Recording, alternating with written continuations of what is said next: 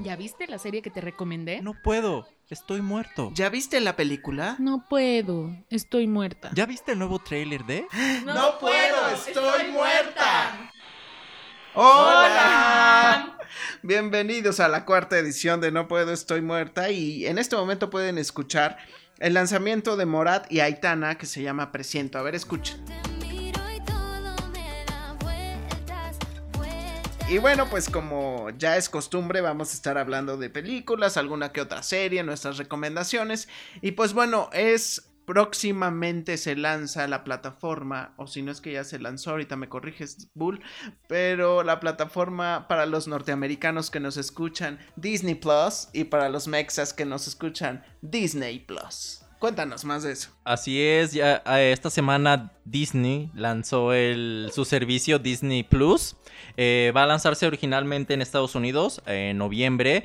Va a tener un costo de 6.99 dólares, lo cual es muy por debajo del mercado, puesto que Netflix está ya en 12.49. Disney le está apostando fuerte, al igual que Apple. También ya anunciaron su servicio Apple Plus. Pero lo interesante del catálogo de Disney es que es inmenso. O sea, van a incluir. Es que es Disney. Miles de series de televisión. Eh, todo el contenido de Marvel. Series originales que van a lanzar. Entonces, y aparte, como ya compraron Fox, entonces agrega todo lo que es eh, Los Simpsons. Oye, todo ¿Anastasia será princesa Disney en algún momento? Probablemente ya. Ya, lo, ya debe serlo, porque ya está bajo. Ya es de Disney. Sí. Bueno, es que traen, traen aquí una batalla sobre ¿cómo sobre si es Disney o Disney. Que sí, es correcto decir Disney.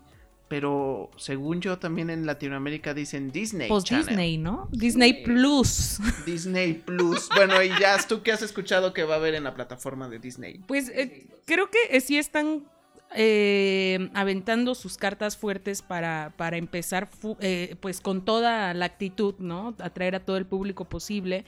Y eh, en, esta en esta semana, la semana pasada me parece, dieron a conocer que iban a lanzar dos spin-off de Toy Story. uno sería con Boopy, que es la pastorcita novia de, de Woody.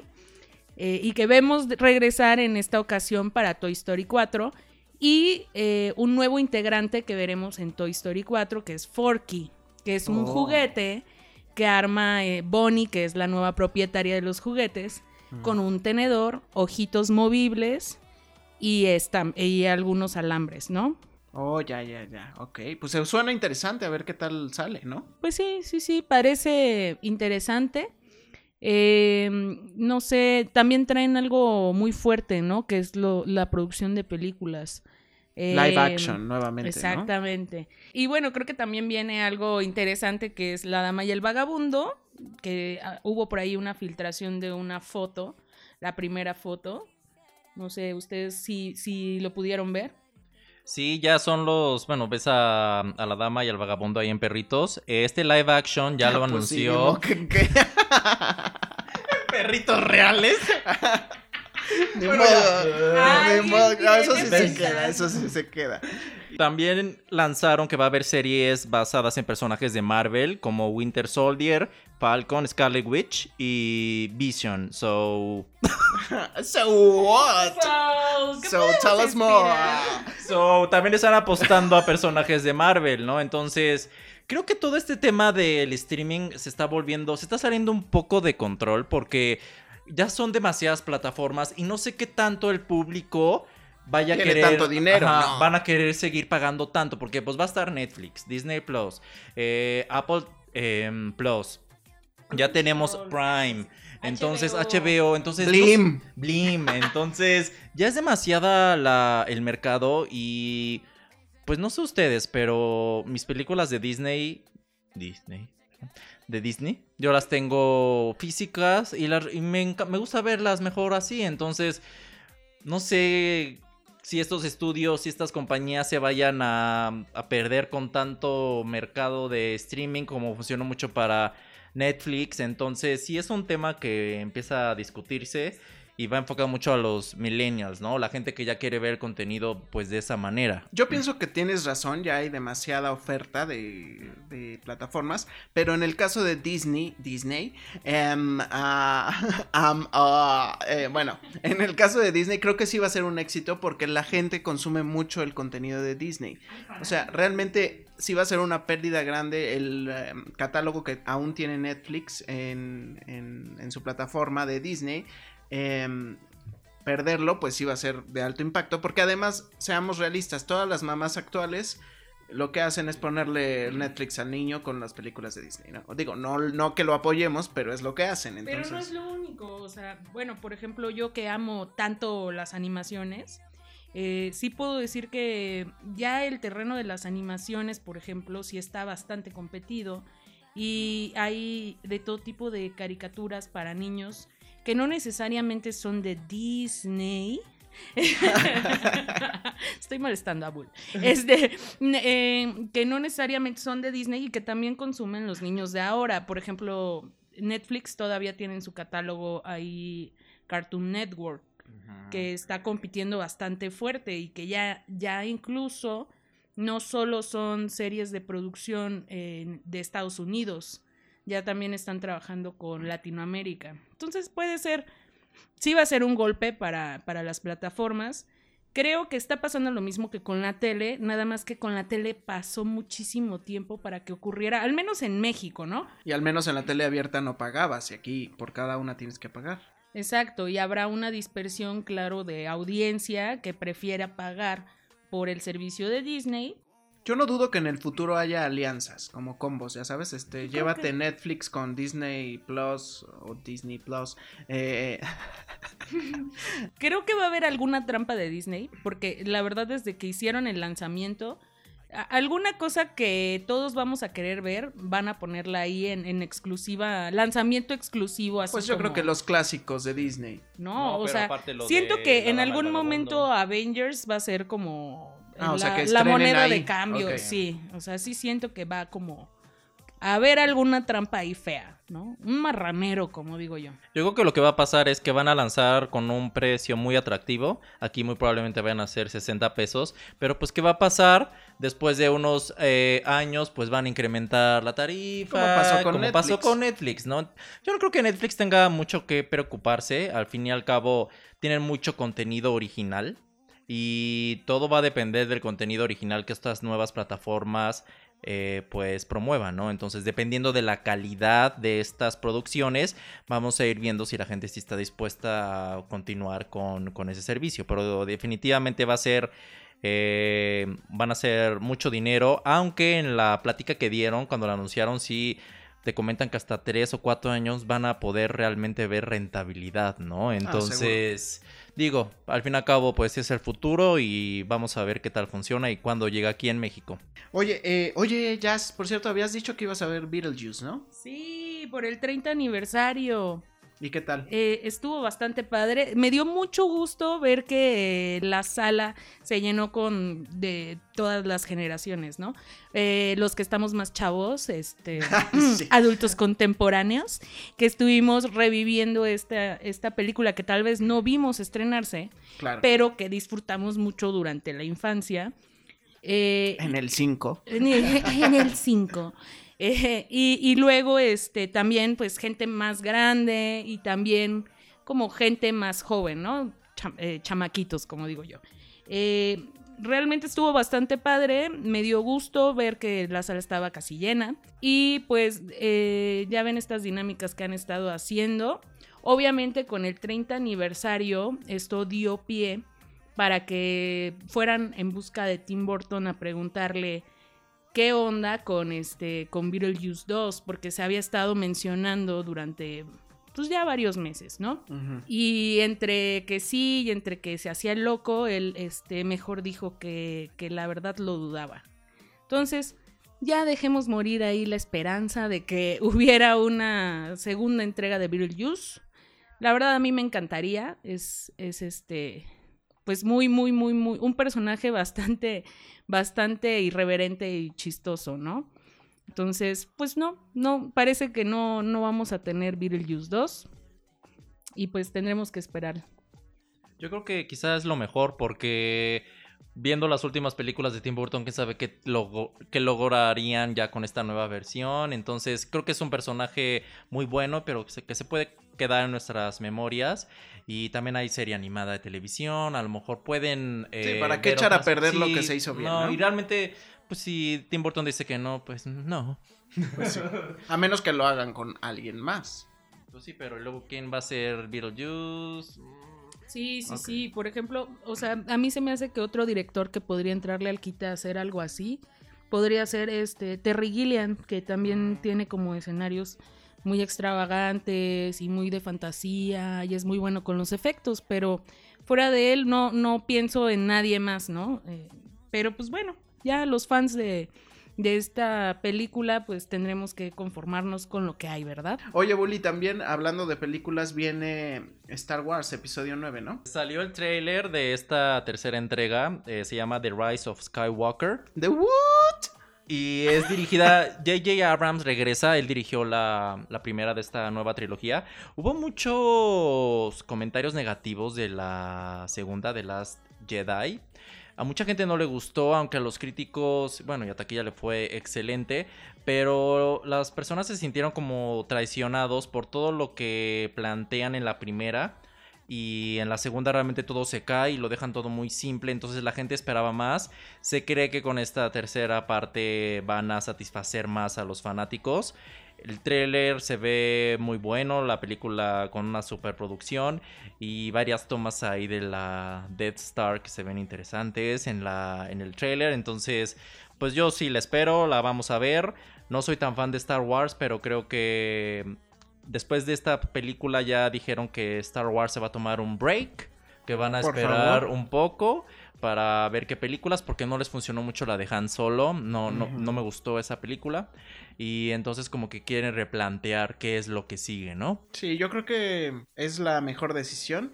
Eh, John, la verdad es que no he visto todas, pero la verdad es que algunas ah, sí como que sabemos que van a ser taquilleras porque todos la van a ir a ver, pero este lo que lo que sí pienso es que la mejor decisión es dejarla descansar o dejarla ya hasta ahí, ¿no? Porque este, al parecer ya hay como, ya hay al menos dos películas que no les ha gustado a los fans. Entonces, este, si esta termina siendo una tercera, pues yo creo que estarían como más bien eh, llevando al declive a la, a la, saga, ¿no? Yo como no soy muy fan de Star Wars, soy más como Star Trek. Eh, pregunté a, otros eh, fanáticos de, de Star Wars y me dijeron, yo nada más espero que no sea un capítulo de La Rosa de Guadalupe, ¿verdad? este, porque al parecer ellos creen que va a tener un giro muy dramático esta, esta última película de, de esta trilogía que se hizo para revivir justamente todo este imperio, ¿no? Eh, la verdad, yo nada más vi el, el episodio 8, me pareció muy malo. Este, de, respecto de todas las referencias que yo tenía y algunas películas de Star Wars que sí he medio visto, porque la verdad no, no, no soy capaz de ver una completa, porque no es mi onda, no porque esté mal, o sea, simplemente no es mi onda. Pero esa, eh, la 8 sí dije, híjole, ¿no? Entonces sí dicen que ha ido degradando conforme avanza y, y pues seguramente esta pues habrá de ser alguna suerte medio extraña entre drama y superficción. Pues vamos a ver qué tal. Oigan, tuvimos retos la semana pasada y espero, solo espero, que sí los hayan hecho. Voy a empezar yo. Este, la semana pasada, mi querida Jazz me recomendó una, un reality en Netflix que se llama en español de cita en cita. La verdad no recuerdo cómo se llama en inglés. Pero este, ahorita Bull lo está investigando. Este, y bueno, va, eh, eh, está interesante. Me recordó un poco a la atmósfera que sentías cuando veías los realities de MTV. Mm. Estos de. ¿Cómo se llamaba el de? Ah, Next. Pero eh, se queda como en un buen intento. La verdad es que es un poco.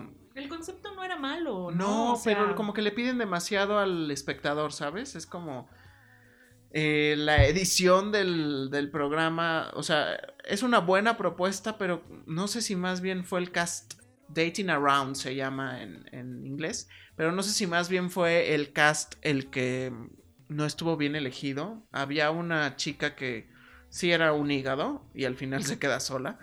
Digo, Sí. Pero este, también lo interesante, lo positivo es que ya no fueron solamente relaciones entre mujer y hombre y hombre eh, busca mujer, sino era mujer busca mujer, hombre busca hombre y también este por ahí exploran una relación en la tercera edad, por ejemplo. Entonces, Podemos agregar a la lista de, de- de basura este, esta, esta serie. Yo realmente Sí. te lo dije, ¿no? No sé si era como mi feeling respecto de, de la serie o reality, porque es como un reality.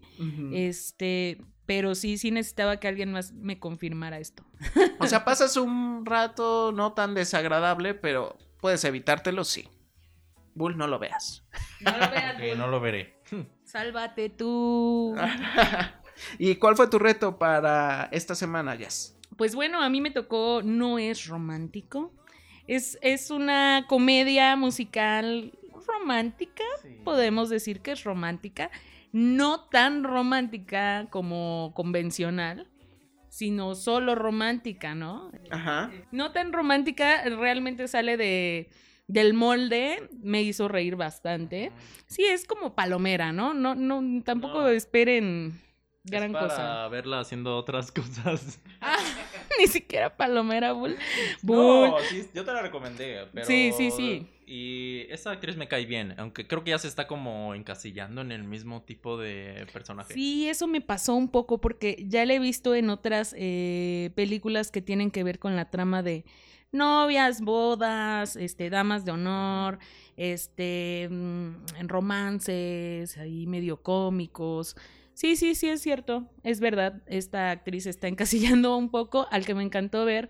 Yo no sé, quizá tú la viste en inglés, pero al que me encantó fue eh, eh, ver es al hermano de Thor. En la versión en español lo convierten con un acento medio español. En inglés no sé, no sé qué ocurre. No, es, su- es su misma voz, pero sí es, creo que es Liam, Liam Hemsworth. Y bueno, ¿No es él el, el esposo de Miley. Cyrus? Sí, es él el esposo. Es el esposo de Miley Cyrus. A quien ahora odiamos todas. Bueno, pero, pero es de esas series que sí, con... Ah, películas, Es una perdón. película, sí, claro. Sí. Es O sea, esas- no, yo creo que en serie sí no la hubiera aguantado. Es de, esas, No. No. es de esas películas que con todos los pendientes que tengo de series podría no ver ahorita. Sí, pero pues para distraerte tal vez. O sea, yo luego como que lo que hago para como salirme de, de una clavadez con una serie o una película es ver algo como muy ligerito. Entonces, si ustedes no tienen ganas de iniciar algo súper intenso, pero quieren ver algo, esta podría ser una muy buena opción. a mí me tocó ver las cintas de Ted Bundy. Gracias por la recomendación.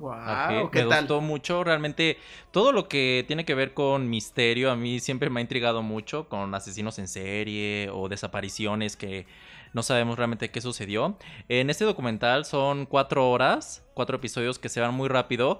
Y está dirigido y armado por Joe Berlinger, que él curiosamente también hizo la película con Zac Efron, que va a salir ya en Netflix, de hecho en mayo. Entonces es como un preámbulo, De- ¿no? sobre el mismo Ted Sobre el mismo. ¿La película estará en Netflix? En Netflix, por lo menos en Estados Unidos, no estoy tan seguro si a nivel mundial, yo quiero pensar que sí, pero se van a lanzar, se va a lanzar directamente en mayo la película y el documental es muy bueno, te muestra cómo el tipo realmente era un, un carismático y cómo por esa misma manera en la que él es, pues atraía a sus víctimas, ¿no? Eh, se cree que son más de 30 personas, que 30 chicas que él asesinó. Y ves también cosas muy ridículas como que se escapó dos veces de donde lo tenían. Entonces es muy... Pues ni tan ridículas, Pues ahí no. tienes al Chapo, ¿no? sí, de hecho. Basado en hechos reales, sí, amigo. claro, claro. No, es que sí es realmente una muy buena serie documental sobre este género que, que también a mí me encanta. Eh, y de hecho, Netflix tuvo que ahí hacer como una pausa. eh, porque después del lanzamiento se surgió un auge en redes sociales de que todo el mundo así de, no, es guapísimo y este es el asesino súper guapo y, y demás y bla, bla, bla.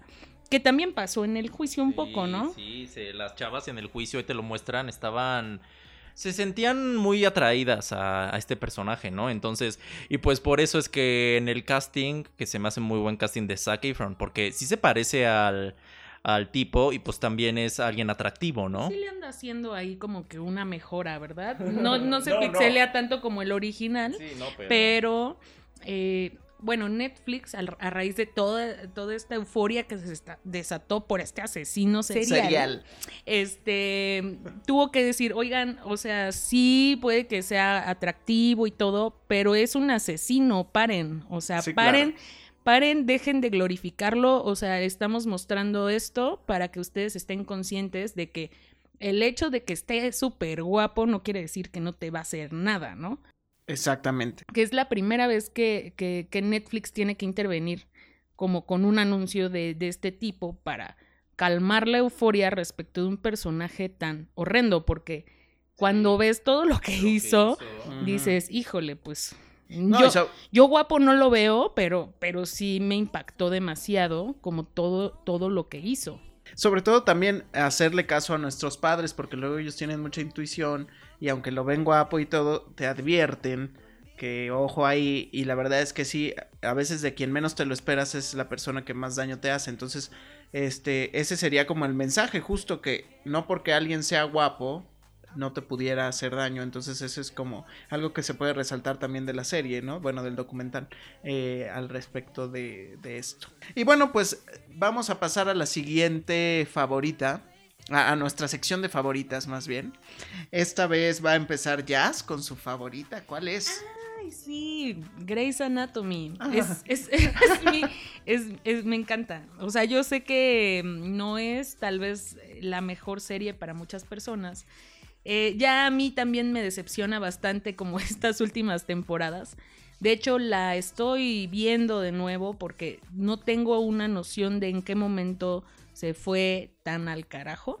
Uh -huh. Este, creo yo y tengo la idea como de que fue cuando sacaron al, al doctor eh, magnífico, ¿no? Este, al doctor encantador okay. en español, ¿no? Este, que es este Patrick Dempsey. Uh -huh. Y este, y sí, sí, es una muy buena. Hay capítulos para aventar para arriba. Me parece que ahorita que la estoy viendo de nuevo, eh, la temporada 2 es como de lo mejor que hay en todo el repertorio. Sale Jeffrey Dean Morgan, que es este mi novio, por cierto. Eh, cuando, no, cuando no estaba súper guapo y no era súper malvado, este, cuando estaba pachoncito. Y yo me acuerdo que, que fue como lo, lo, conocí, ¿no?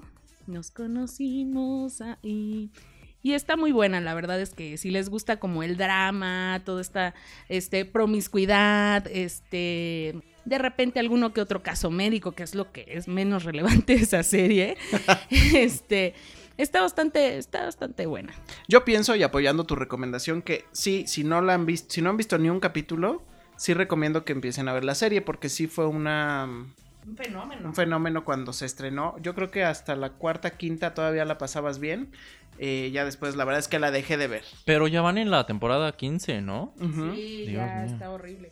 Yo creo que como hasta la 10 más o menos todavía tenemos ahí mucho que rescatar, algo de drama. Es muy dramática. O sea, si a ustedes les gusta mm, cortarse las venas con galletas de animalitos, seguro véanla porque van a llorar así como yo. O sea, yo lloraba casi tres o cinco veces por temporada, entonces... Si, le, si a usted le gusta llorar, vea Grey's Anatomy. sí. bueno, Bully, ¿y tú cuál, cuál serie o película nos vas a recomendar de tus Pues favoritas? mira, la serie, una de mis series favoritas de todos los tiempos, también es de HBO. Se llama Six Feet Under, Seis Pies Bajo Tierra. Es una serie buenísima del creador Alan Ball, que para esos tiempos ya había, bueno, después de esa serie había hecho lo que es American Beauty, la película ganadora del Oscar. Eh, la serie relata la vida de la familia Fisher, ellos tienen una funeraria. Entonces es uno de los dramas de televisión mejor realizados en la historia. El final es el mejor final que he visto de una serie. Eh, y vas, ves en un viaje de esta familia cómo lidian con la muerte, pues en cada episodio, ¿no? Cada episodio empieza con la muerte de de cualquier persona aleatoriamente y ellos ya se dedican del servicio funerario, ¿no? Entonces ves cómo eso le ha afectado a la, eh, a la mente, a la psicología de cada uno de los personajes y aquí por ejemplo también hay personajes, eh, hay, hay, un personaje principal que es gay, hay un personaje también de color, pero están muy bien desarrollados, muy bien mostrados, yo me identifiqué en esos tiempos mucho eh, con la serie y creo que es de las mejores series que se ha visto. Si ustedes tienen HBO, denle una oportunidad. Tiene también eh, tintes de humor negro al hablar de la muerte como tal, pero el final realmente es digno de verse pues ya saben, pueden también ver esa recomendación que ha dado Bull. Y bueno, yo les voy a recomendar una serie que también se estrenó hace varios años, pero a lo mejor las nuevas generaciones este, no la tienen muy en el mapa, que es The Tudors. Eh, se estrenó en 2007 y se transmitió en Showtime en aquel entonces. Son cuatro temporadas que tienen alrededor de 10 capítulos cada una. Y de lo que trata es de, em, del reinado de Enrique VIII en Inglaterra. Bueno, y si escuchan sonidos extraños es porque tenemos unos unas invitadas aquí en esta edición de... Muy perras. Ellas son, en conjunto son Donella y... ellas sabrán que, que, nos acompañan aquí en este podcast. Pero bueno, siguiendo con la recomendación de The Tudors, pues es una serie de televisión que se la van a pasar muy bien, hay escenas de todo tipo y pueden ver todos los enredos que hubo durante el reinado de Enrique VIII en Inglaterra, que fueron bastantitos, ¿eh? Este, y además te das cuenta de cómo eh, también la Iglesia Católica estaba muy inmiscuida en todas las decisiones políticas de aquella época. Este, y cómo eh, el rey Enrique VIII pues eh, pretendía que se hiciera siempre su voluntad y cómo va manipulando todas las em, digamos las cosas para que para que así ocurriera no entonces pues si no la han visto que es raro encontrar quien no la haya visto pues véanla también sí son cuatro temporadas y la serie es muy sexual muy muy y luego había controversia porque realmente decían que no se parecía a ah, Totalmente. Y que tampoco se parecía a Ana Bolena. Entonces realmente hubo un poco de controversia, pero la serie es muy entretenida. Exactamente. Y pues bueno, pues ya véanla. La verdad no sé dónde. Ah, creo que está en Netflix, ¿no? Sí. Sí, la pueden ver en Netflix, búsquenla por ahí. Está muy interesante. Sí, tiene una duración regular, como las series de antes que eran de 50 minutos más o menos. Entonces, este, pero es muy interesante cada capítulo, la verdad. Y de hecho, Henry Cavill, el Superman, el ah, nuevo Superman, sale ahí. Entonces, como que fue un inicio de, su carrera, un trampolín un poco. También sale eh, Natalie Dormer de Game of Thrones. Entonces, varios actores que empezaron como en esta serie han salido en otro tipo de producciones más, más grandes, ¿no? Pues yo la voy a ver. Bueno, necesitamos tener retos para la próxima semana. Ya saben que ¿A quién les toca? Eh, en esta ocasión me toca retar a Bull con una película que me parece bastante curiosa. Eh, porque, pues no, no te voy a adelantar mucho. Simplemente es Leyes de la Termodinámica. Oh. Es de Netflix y, este, y al parecer pudiera haber una segunda entrega. Pero este, la primera me pareció bastante, bastante buena, ¿eh? Así que te la ah, recomiendo y a ver qué tal te parece. Escuchen a Donela. Nos estarán visitando frecuentemente para que estén atentos. ¿Y tú, Bull? Yo te voy a recomendar, Arge, una película que se llama Happy Death Day. Feliz Día de tu Muerte. Oh. Es. No me atrevería a decir que es de terror. Es terror como comedia, pero quiero que la veas y me des tus opiniones. A mí se me hizo divertida, entretenida, violenta y le fue muy bien. Hicieron una segunda parte que se estrenó este año. Entonces, para que veas la segunda, necesitas ver la primera, ¿no? Entonces, Happy Death Day, feliz día de tu muerte. A ver qué piensas. ¿Dónde la encuentro? En HBO Go, en diferentes. Ya la película ya está disponible en. Ya salió en Blu-ray, ya está en distintas plataformas. Ok, muy bien. Y bueno, yo te voy a recomendar a ti, Jazz, em, una película mexicana. Eh, se llama Tiempo Compartido. Y bueno, este es protagonizada por Luis Gerardo Méndez y también por Cassandra Changuerotti. La verdad yo no tenía ninguna buena expectativa al respecto de la película porque la verdad es que el marketing fue un poco raro Y cuando la vi en Netflix dije, bueno, vamos a verla en un, día que quería dormir. Y al final no pude dormir porque eh, sí tiene algo interesante la película. No es la mejor, pero hay, te toca un tema que realmente pocos han tocado pero que es muy creíble como lo plantean y este quiero saber tu opinión ya saber que a ver si te gusta a ver qué tal, a ver qué tal. No, no, no mucho me gusta este el cine mexicano, pero veamos, veamos qué pasa. Ya hemos llegado al final de esta cuarta edición de No puedo, estoy muerta. Eh, ha sido un gusto para nosotros que nos estén escuchando nuevamente. Les recuerdo mis redes sociales personales es Díaz con J y Z en Instagram, Twitter y Facebook. Bull. HDI Bull con B grande en Instagram y Twitter. ¿Y Jazz? Arroba Jazz Mariche en Instagram y arroba Yasmin Mariche en Twitter. Ya les he comentado con Y y con S. Bueno, muchas gracias a todos por escucharnos. Eh, esto fue No Puedo, Estoy Muerta. Bye. Me gusta estar muerta. Me gusta estar muerta.